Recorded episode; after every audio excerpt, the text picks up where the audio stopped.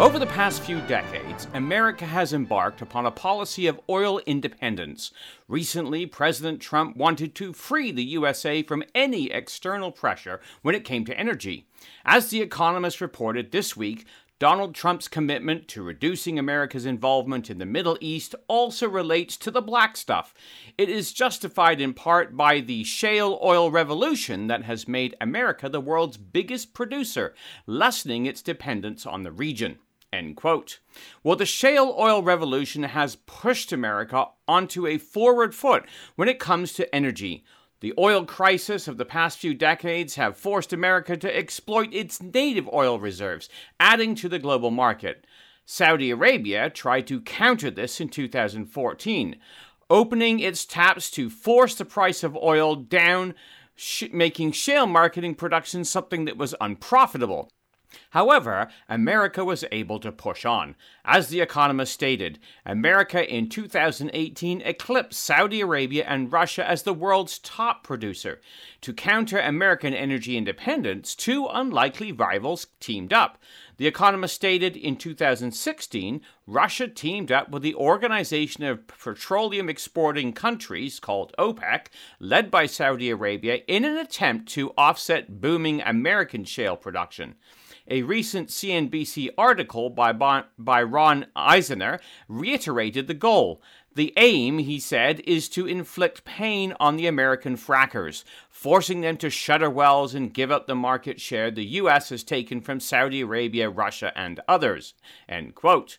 While the production of oil around the planet has been reaching an all time high. Consider the reflection in the April Economist, where the writer wrote, each day, about 100 million barrels of oil rise from reservoirs deep below the Earth's surface. A ship called Liza Destiny sits off the coast of Guyana, collecting the black stuff from wells on the seabed nearby, two kilometers below. On Norway's continental shelf, the Johan Sverdrup project is ramping up faster than expected. In Texas, some 174,000 wells are at work, from big shale operations to solitary pump jacks nodding as cattle graze nearby.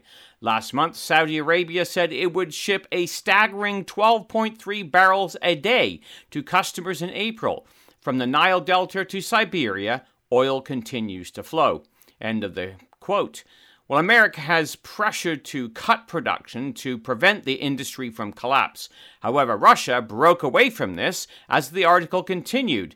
In an effort to snuff out shale, Russia shocked OPEC in March by refusing to further production cuts.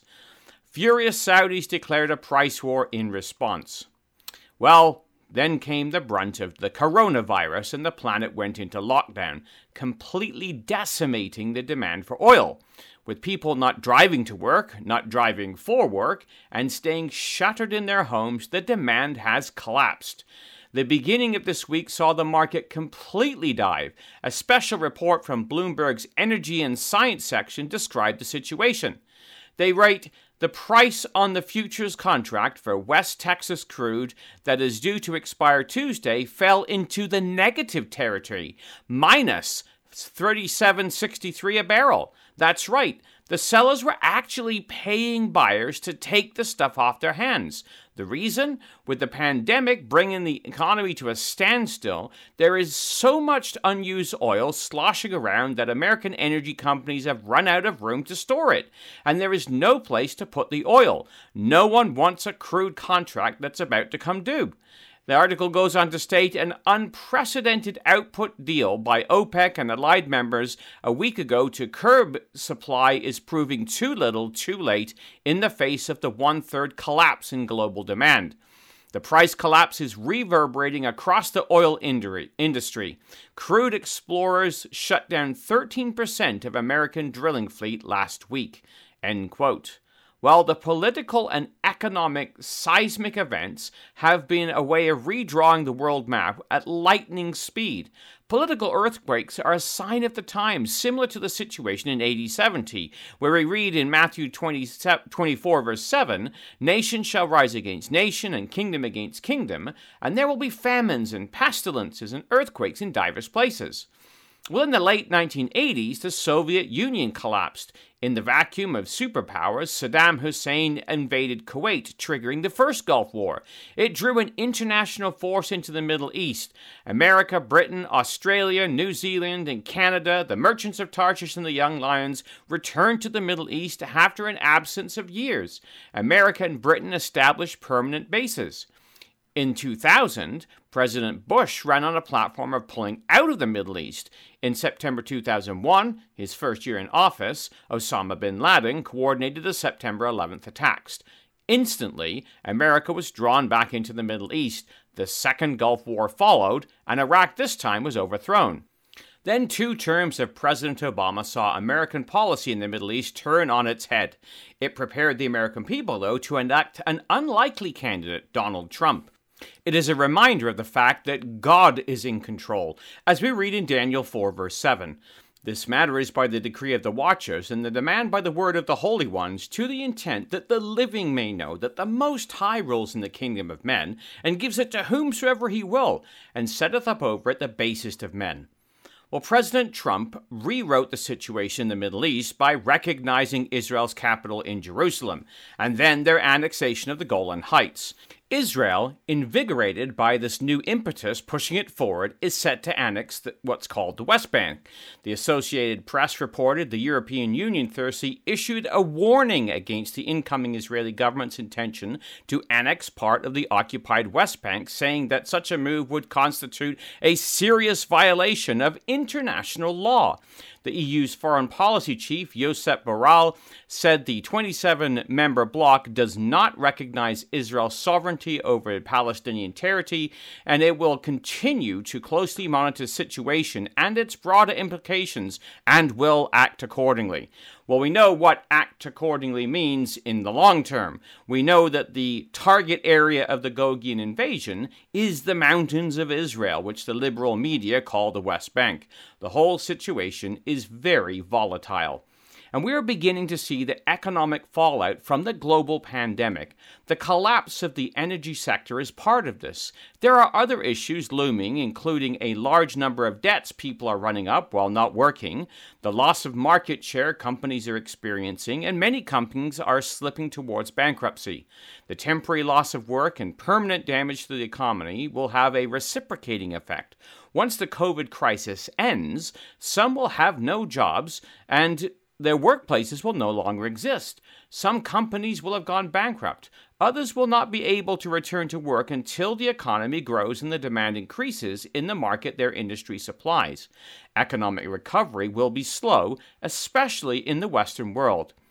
Now, a weakened Western world is what the Bible predicts. When we contemplate the situation in Ezekiel 38 and Daniel 11, we do not see a response like we did in 1991 or 2001 during the Gulf Wars. We see a protest. We read in Ezekiel 38:13 that Sheba and Dedan and the merchants of Tarshish with all the lions thereof shall say unto Gog, Art thou come to take a spoil? Hast thou gathered thy company to take a prey, to carry away silver and gold, to take away cattle and goods, to take a great spoil? Well, Western forces are there countering the king of the north, described by Zechariah as two mountains of brass in chapter 6, verse 1, but they seem impotent to do anything. It will be the Messiah who comes to the rescue of Israel in that day, as we read in Joel chapter 2, verse 32. It shall come to pass that whosoever will call upon the name of the Lord shall be delivered.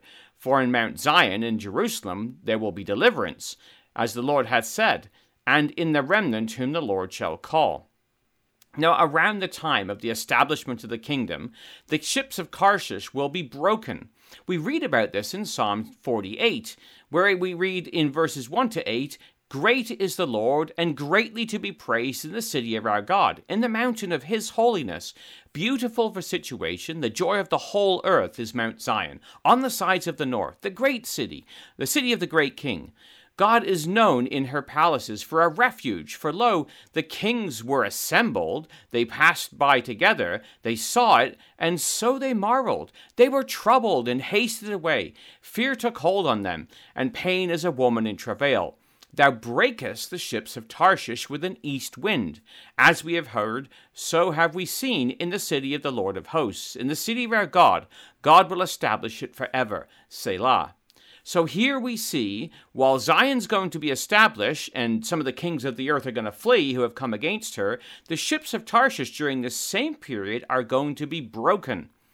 Well, that's what we begin to see today is the collapse of this Tarshish power that has ruled the world really since the end of the Second World War. Well, while the Western powers are to diminish, at the same time we see that a predatorial Russia is to arise. An article written today by the Associated Press ran under the headline Russia is the world's biggest loser from the oil crash, and that's a reason to worry. The article stated Russia's economy and power is highly dependent on oil and energy prices. A country that depends so heavily on one commodity, as Russia does, will always be vulnerable. Since the price of commodities is inherently volatile, determined as it is by the robustness of industrial powers, the exporter can neither control the price nor have an opportunity to generate investment capital on a systematic basis. The article continues Some of us will recall the Arab oil embargo, which defined the 1970s and was the opportunity for countries like the Soviet Union and Iran to create modern economies.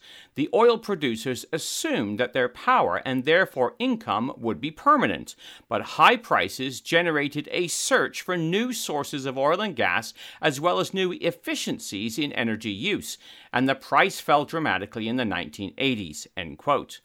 Well, having said this, Russia has been building what The Economist calls a fortress economy. It reported in March Russia now sits on one of the world's largest gold and foreign exchange reserves, worth $570 billion. Oleg Vyugin, the former official of the central bank and finance ministry, explains the thinking we're protecting against external shocks and foreign enemies because we have modern weapons and rockets, but we also because we have gold and reserves. End quote. Now, what is clear from the scripture is Russia's future enterprise in the Middle East is partly driven by economics. It is clear from Ezekiel 38 that they have come for a spoil, to take away a prey, to take away silver, gold, cattle, and goods. Well, we just read about them trying to hoard gold, and that's part of their idea of how they're going to make this fortress economy. Well, Daniel also highlights their motives in Daniel chapter 11, verse 43.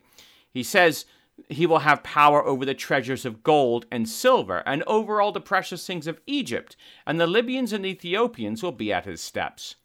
Zechariah chapter 14, verse 2 adds detail to this too, describing the houses being rifled or plundered by the invaders. And Joel chapter 3 verse 5 gives God's indictment against the aggressor. Because you have taken my silver and my gold and have carried into your temples my goodly pleasant things. Well, it's interesting that God says the wealth of Israel is his. After all, it is God that has blessed the land since the return of the Jews. This is the root of the evil thought that Gog thinks in Ezekiel 38, verse 10. It may well be the hooks that are put into its jaws to draw it down to the mountains of Israel are the economic stir- circumstances that are being generated today. What we are witnessing in the world may well be another angelic move to set the stage for the return of Christ. The nations of the world are being prepared to take their appointed roles. The West is being weakened, and Russia is being stretched to its limit and goaded by its energy driven economy to be ready to take action. War has always been a method of breaking deadlock. Well, are we preparing for the crisis which is about to come upon us before it comes upon the rest of the world?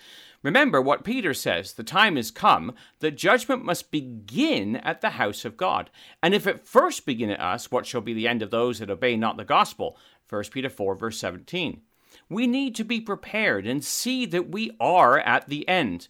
We read in Luke chapter 12, verse 35 Let your loins be girded about, and your lights burning, and you yourselves like men that wait for their Lord, when he will return from the wedding, that when he cometh and knocketh, that he might f- open it immediately. Blessed are those servants who the Lord, when he comes, will find watching. Verily I say unto you, he shall gird himself and make them to sit down to meat, and will come forth and serve them. Now that's an incredible idea, but the point is that these servants are waiting, they're watching, they're in anticipation, and meet their Lord with joy. Well, this crisis is upon us like a birth pang which announces the birth. It may be painful and intense. Sometimes this is what we need to wake us up and refocus on the things that matter and the reality of our coming King. Like a natural birth, though, the pangs may subside, and this will be a real test. Will we lose our focus and intensity? Will we drift back to our former malaise? Or will we remain sober and vigilant as men that wait with eager anticipation? The birth pangs may subside, but they will return, and eventually so will our Lord. We read in Revelation 22, verse 12 Behold, I come quickly, and my reward is with me, to give to every man according as his work shall be. For the Bible in the News, this has been Jonathan Bowen joining you.